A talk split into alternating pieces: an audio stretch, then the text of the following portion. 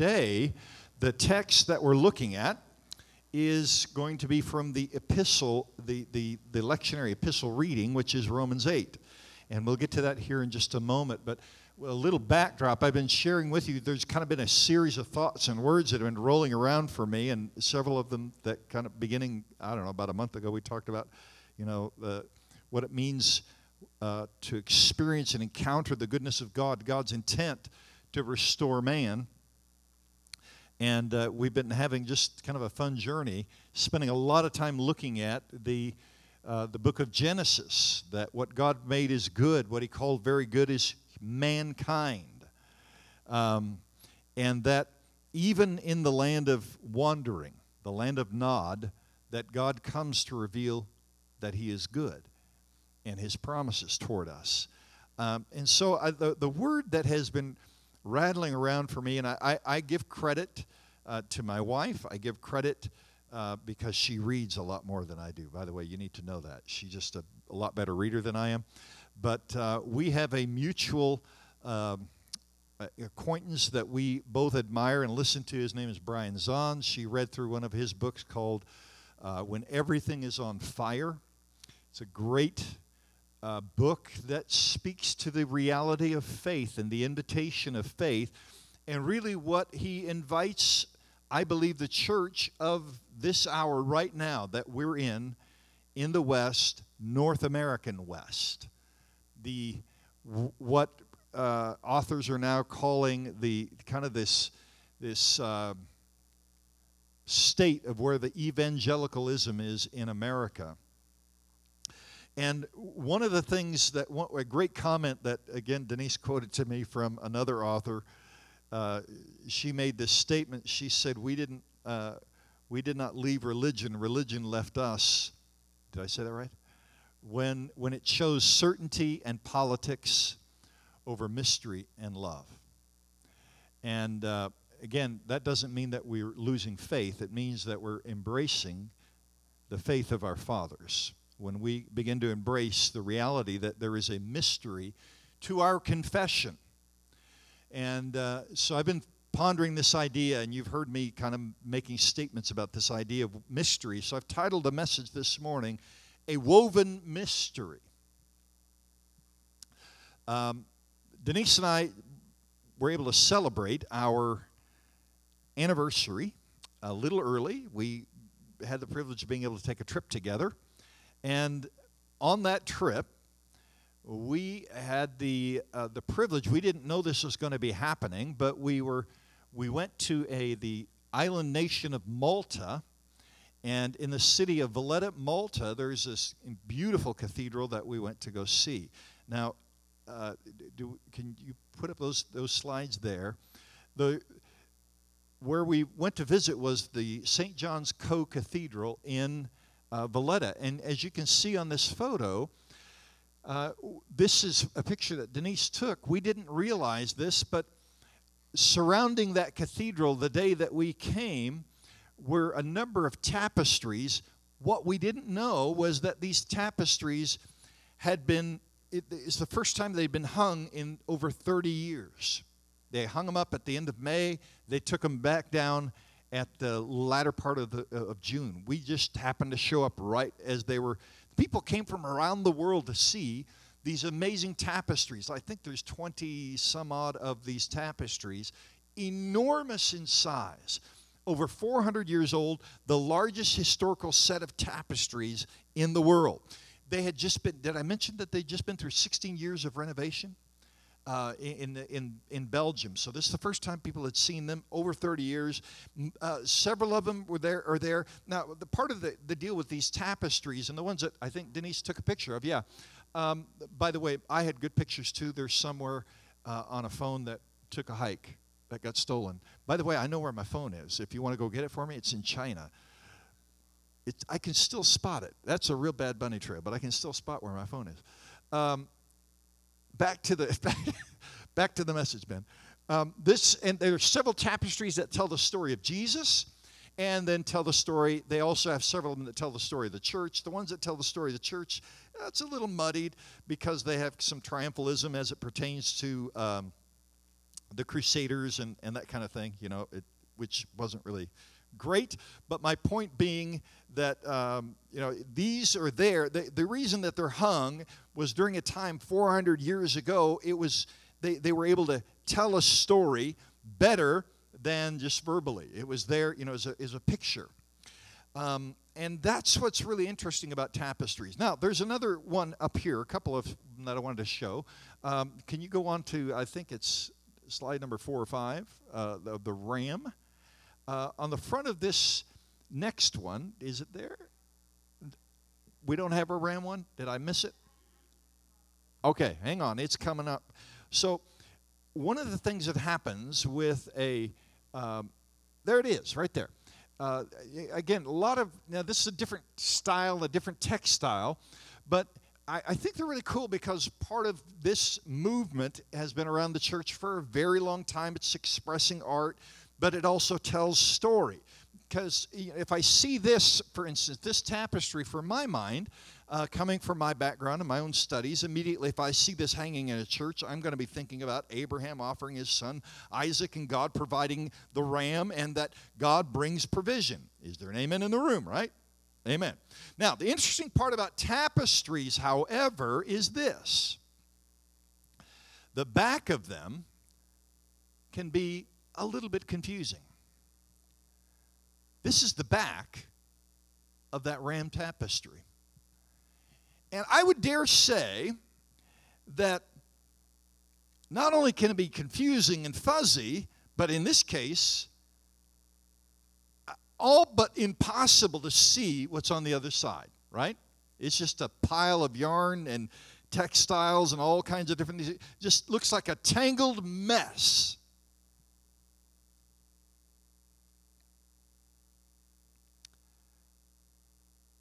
And that's often all I get to see of my life. Many, many times the things that touch us, the things that feel disconnected, challenges. You were trying to figure out how, what in the world. And here's my confession to you this morning as I think about this idea of mystery. The truth of my own life, a lot of times it feels more like a mystery. And I'm trying to figure it out. A collection of maybe of dare I say, random events that sometimes are disruptive, many times painful, difficult. I, was, I was talking to Hammer this morning. We have a friend that we heard of just this last week whose husband went to his parents' house. He's hot, wanted to get cooled off, I guess, something like that, and apparently alone had a heart attack and drowned in the pool. Young man. I young man. He's I anyone close to my age is young. My kids say, "Dad, no, that's not young." I'm just I raise the age of young as I age. All right. So uh, the, my, my, point is, it, it's just what do you say? There's nothing you can say to that. There's no, I mean, you, you, there's no secret bullet word that you can give to somebody in the midst of something that absolutely can't seem to make sense. I'm here to tell you, I've experienced a number of those in my life. I know you have. Um, a week ago on my on my birthday, one of my boys sat across from me and said, "Dad, now that you're the ripe old age of 81, I wonder if you could tell us something you've learned for every 20 years of your life." Now, some of the kids are saying, no, He's not 81. Of course, he was trying to get that reaction, something that he often does. And uh, he said, What about it, Dad? And uh, I thought, I thought, you know what? Good moment. All right. First thing that came to my mind. Okay, what's the first 20 years?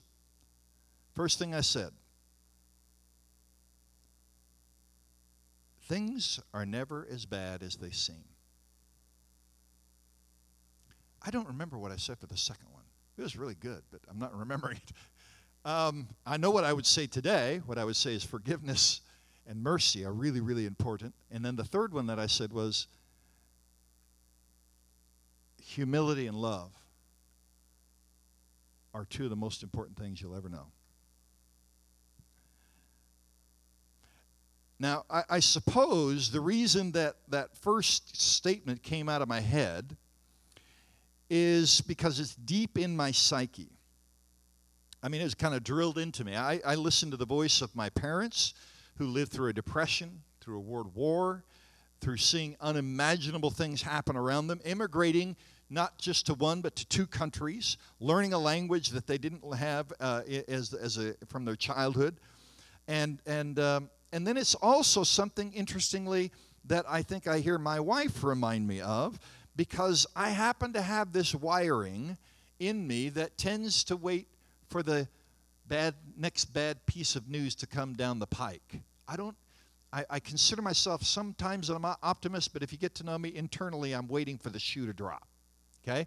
And Denise will tell you that. That's really true. All right? Uh, so she'll say, honey, come on, you know, stop waiting for the shoe to drop.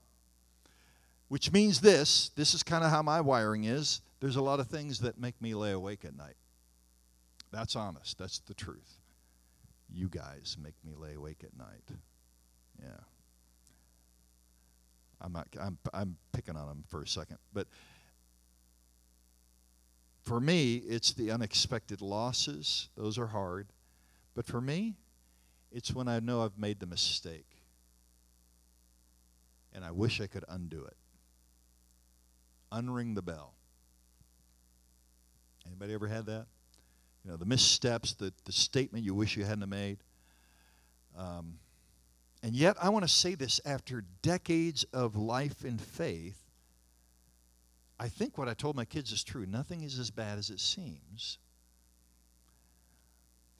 Um, not to diminish the pain, but to acknowledge here's something I have learned and I'm continuing to learn that God knows how to take my worst and turn it to good.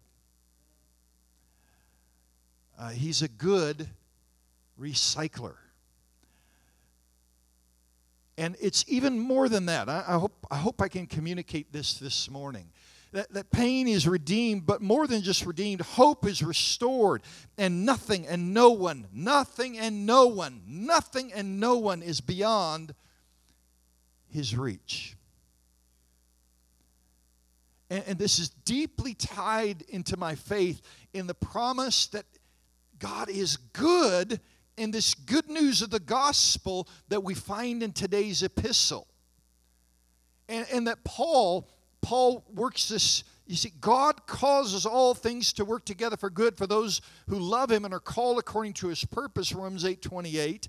But in Ephesians 3:10, Paul worded it this way, and this is a profound proclamation that I hope, I pray that I'll communicate this well. His intent Ephesians 3:10. This is God. His intent was that now, a present moment, through the church, you and me, the manifold wisdom of God, that's measureless, by the way, would be made known to rulers and authorities in the heavenly realms. So unpack that for a moment. God is weaving a picture that feels sometimes, many times, like a mystery to me. But according to Paul, it's a picture that will portray his love and his grace and his mercy in real lives in real time that according to John's revelation, he gets this little snapshot of heaven in Revelation 4 and 5, and he sees this anthem of worship and these, these weird creatures that, you know, people have tried to give all kinds of, they're just weird looking eyeballs everywhere? What is that? But here's the thing every time one of those eyes begins to see something, the response is the same. Oh my goodness, you're worthy. You're holy. You purchase men for God from every tribe, language, and tongue, which is to say that not only that God, what God created is good, but that what He is revealing in real time in the lives of men and women right now will stun us for eternity. That is a huge thought. Creation is amazing. It causes men and women across language. I don't care what kind of religious background they are, it still causes men and women to go, wow. Am I right? That sunrise, that sunset where people go, that is amazing. And as I've heard my wife say, you know, God could have done that very boringly, made it all black and white and monochrome. And yet, here it is again. Whoa! John gives us a picture, and Paul gives us some explanation that through our life, something would be displayed that is beyond even that created order that we see in Eden, even though it's been marred by sin, that somehow the grace of God revealed in real time in your life and in mine is gonna, is gonna eclipse that sunrise? Yes, there'll be no more need for a sun. He's weaving a mystery of beauty, of goodness.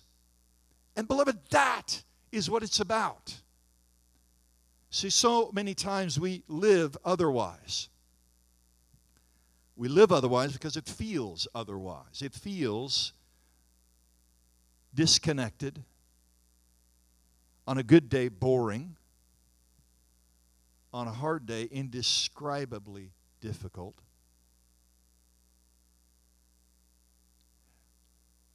Trying to unpack what's happened in the lives of men and women. Julian of Norwich was born in 1343. By the age of six, the Black Plague arrives in Europe and it comes in waves. 60% of the population throughout Europe dies according to her writings, she not only has a family at the age of six, but later she grows up and she, she's a wife and a mother. But by 1873, she's on her deathbed and she's alone, widowed, motherless. Apparently, having lost everyone in her family. May the 8th, 1373, she falls ill. And as her vision is lost, and the only thing, last thing that she sees is a crucifix hanging on a wall at the foot of her bed, and she loses the feeling in her, in her limbs. They bring in someone to pronounce last rites over her body and the last thing, again, that she sees is this crucifix. Five days later, she recovers. And she began to write about a series of visions that she had in those days. It's a book that would later be published. It was the first written book in English by a woman, published in 1670. Divine Revelations. Oh, wait, wait. Let me get. I've got it here. Revelations of Divine Love.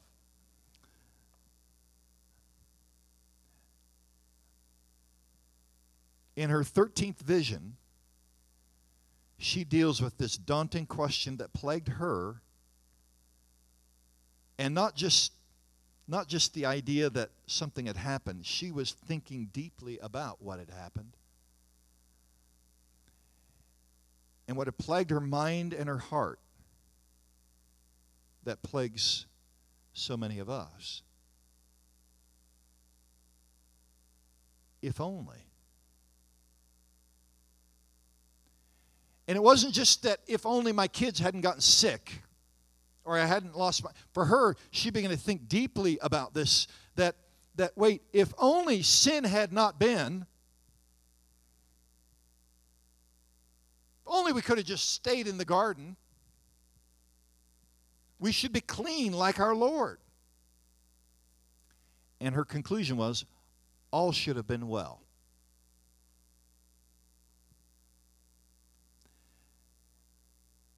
And so she begins to clarify she's she's recognized as she's thought about this sin really is the cause of all this pain in bodies and minds and creation in our culture filled with greed and violence and wars and famine and abuse and betrayal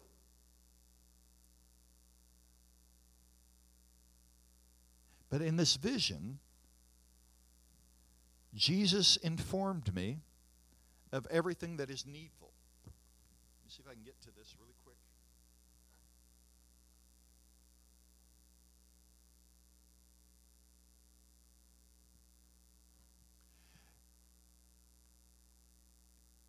Jesus, who in this vision informed me of all that is needful to me, answered by this word and said, It behooved behooved, meaning uh, that's an old English word of being, um, it was uh, necessary.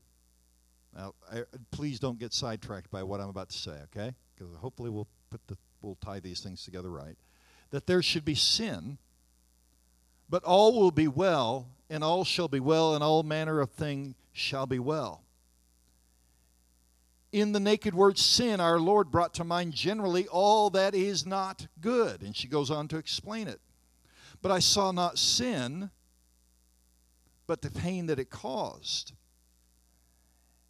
And this pain is something that purges and makes us know ourselves and ask for mercy.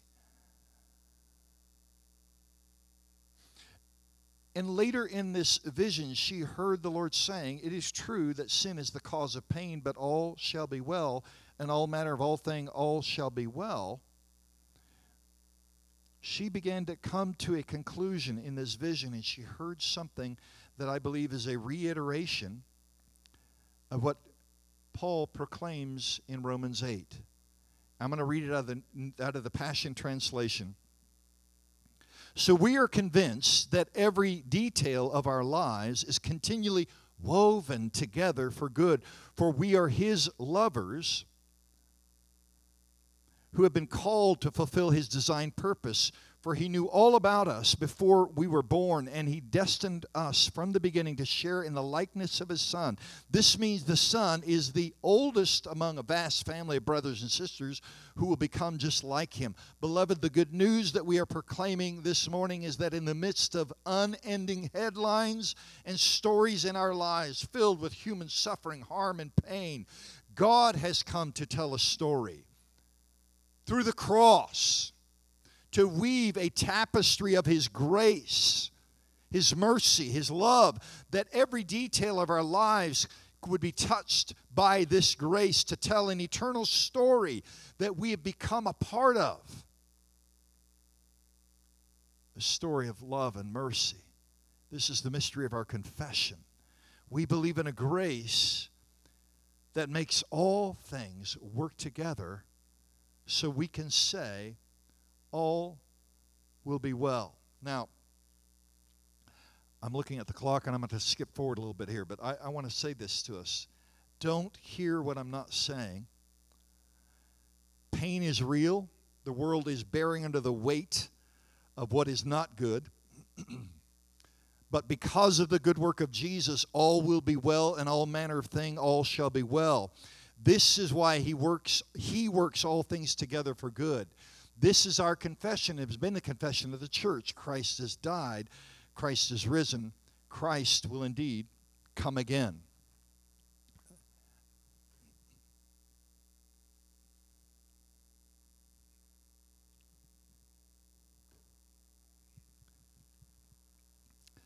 One of the things that I recall growing up hearing my dad reiterate he reiterated this verse so many times, but he would quote it out of the King James Version. And he said it this way All things work together for good. and so it communicated for me in my little brain some things that are not so great. One is, it felt almost dismissive at worst. You know, don't feel the pain, it'll all be all right. Um, and triumphal uh, as it sort of denied it. Um, all things work together for good, which is to say, almost like, well, it's almost like a sort of philosophy I even hear out in the culture. It'll all work out. Now, some people shake their head and say, yeah, yeah, right. Well, not really. That's as if to say to the sex abuse survivor, something good will come out of that. And by the way, we're hearing culturally people try to talk like that. That's a mess. That is an absolute mess. There's nothing good about sex abuse. Or, or let's, you know, the idea of invasive disease and cancer. No, it's not good. And again, for clarity, let me say this. I need to make sure to say this clearly. Nothing about the trafficking of human beings in the past or the present was, is, or ever will be good. Clearly. So, the idea that somehow things work by themselves, work themselves out, they don't. Undealt with pain causes more pain. Look at generational abuse. Is everybody following what I'm trying to say right now? It doesn't just automatic. There's some not like some intrinsic good in painful things. And to be clear, there are such things as evil things. All right? Human trafficking is one of them. Now, then I add this caveat as a child to those who love God and are called according to his purpose. So in my little brain, growing up with a gospel that was centered on sin and sin management, I was like, oh, I must be the problem. So I need to achieve something so I can make God make it good. So let's be clear things by themselves working for good is to truly misunderstand this scripture and to utterly miss the reality of pain and suffering and evil. Julian of Norwich, she gave a little bit more clarity to this vision. She said, The passion of our Lord is to comfort us again. And these words were said fully and tenderly, showing no manner of blame to me, nor to any that would be saved. The, then there were it a great unkindness to blame or wonder on God for my sins, since he blameth me not for sin. And in these words I saw a marvelous high mystery in God, which mystery he made openly known to us in heaven, in which we shall verily see the cause why he suffered sin to come. Remember that?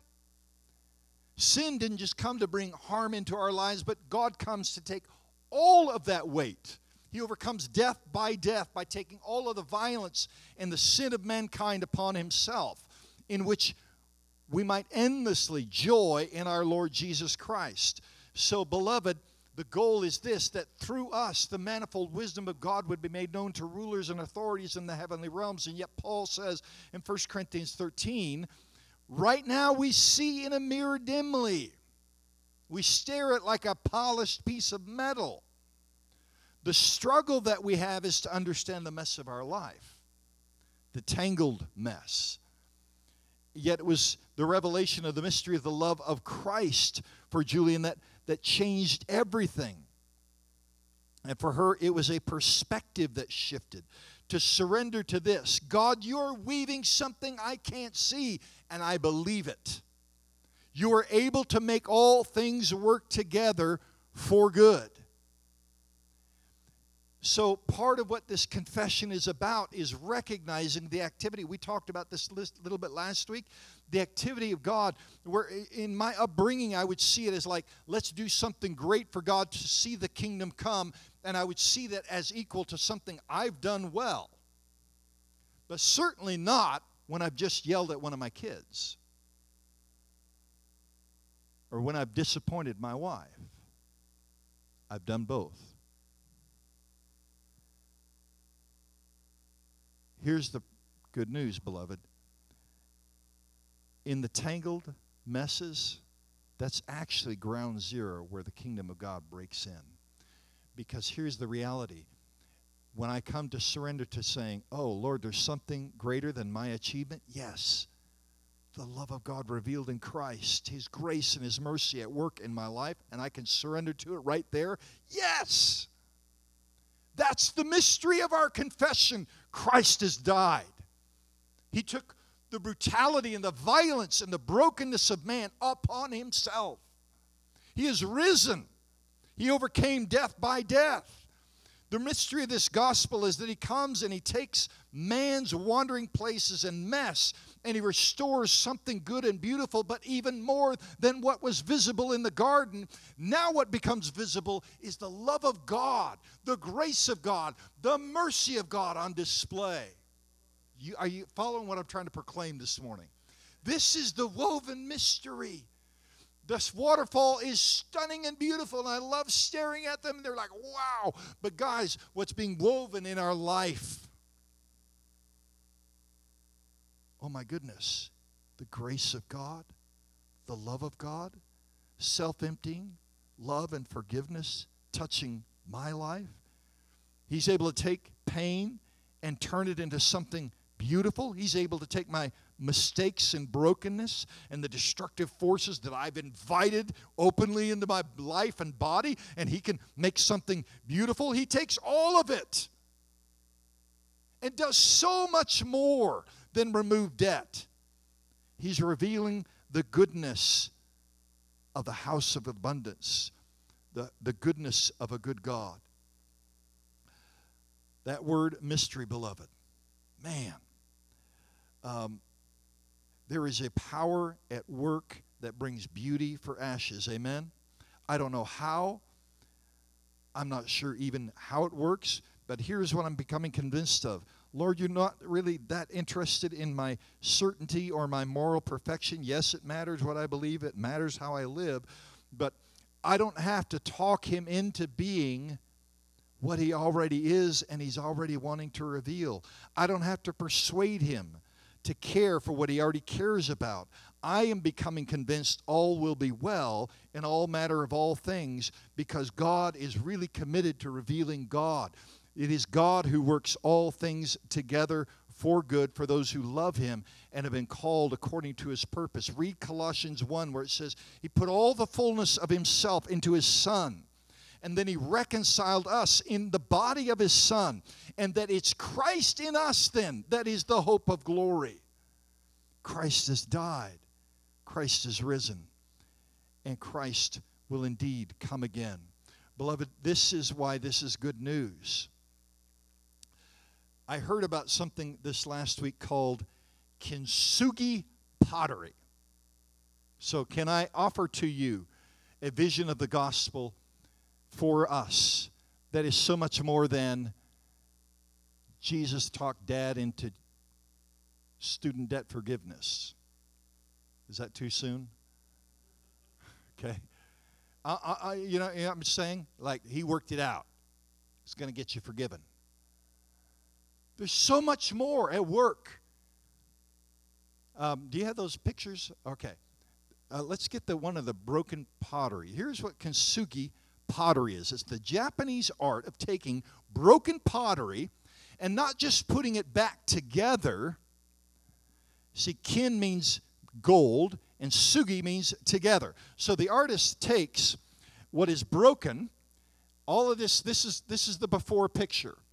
You've got all of this broken piece, and the artist then comes, puts it together, and then not only does it get it glued together, but it comes over those all of those cracks and all of the missing places with gold. And in the end, there's something more beautiful and more valuable. That sounds like the gospel to me. What's God up to? Kintsugi, man. Romans 8 28, he's working all things together for good. Shalom, our confession, the peace of God that takes all the broken pieces and puts them together, nothing lacking, nothing missing, and all of those cracks and all of those busted places of our life. He makes something more beautiful. Yes, all will be well. In all manner of all things, all will be well. He is working all things together for good. I asked my wife if I could close a sermon by quoting something from a movie and a book that I've neither fully watched or fully read. She said, You shouldn't, but I'm going to. Okay? Uh, partly because I read this from Brian Zahnd's book. At the close of the return of the king, Samwise turns to Gandalf and he says, Gandalf, I thought you were dead, but I thought I was dead myself. Is everything sad going to come untrue? What's happened to the world? A great shadow has departed, said Gandalf.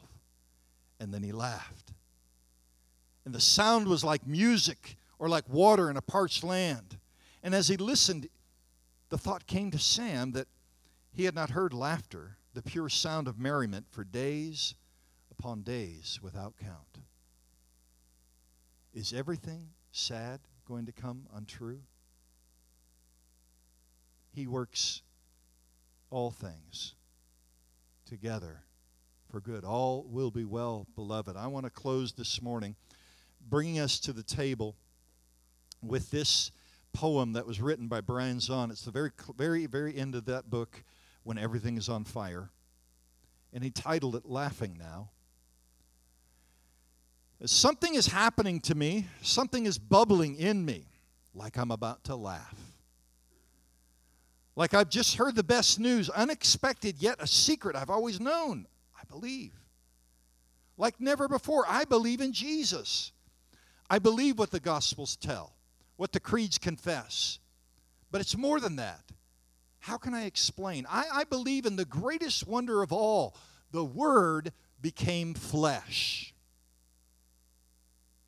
So God could join us.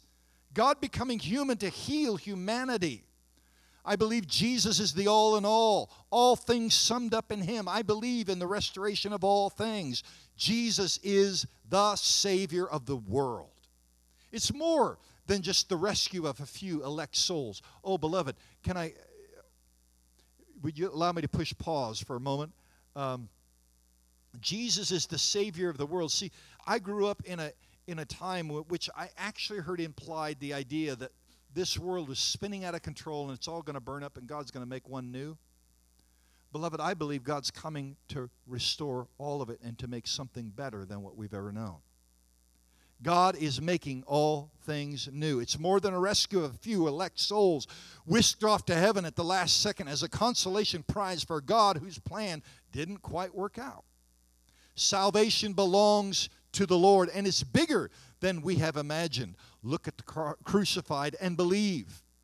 I see perfect love providing the solution, arms outstretched to embrace even enmity, healing a world gone wrong with his wounds, sin forgiven, Satan defeated, war abolished, death destroyed, creation restored.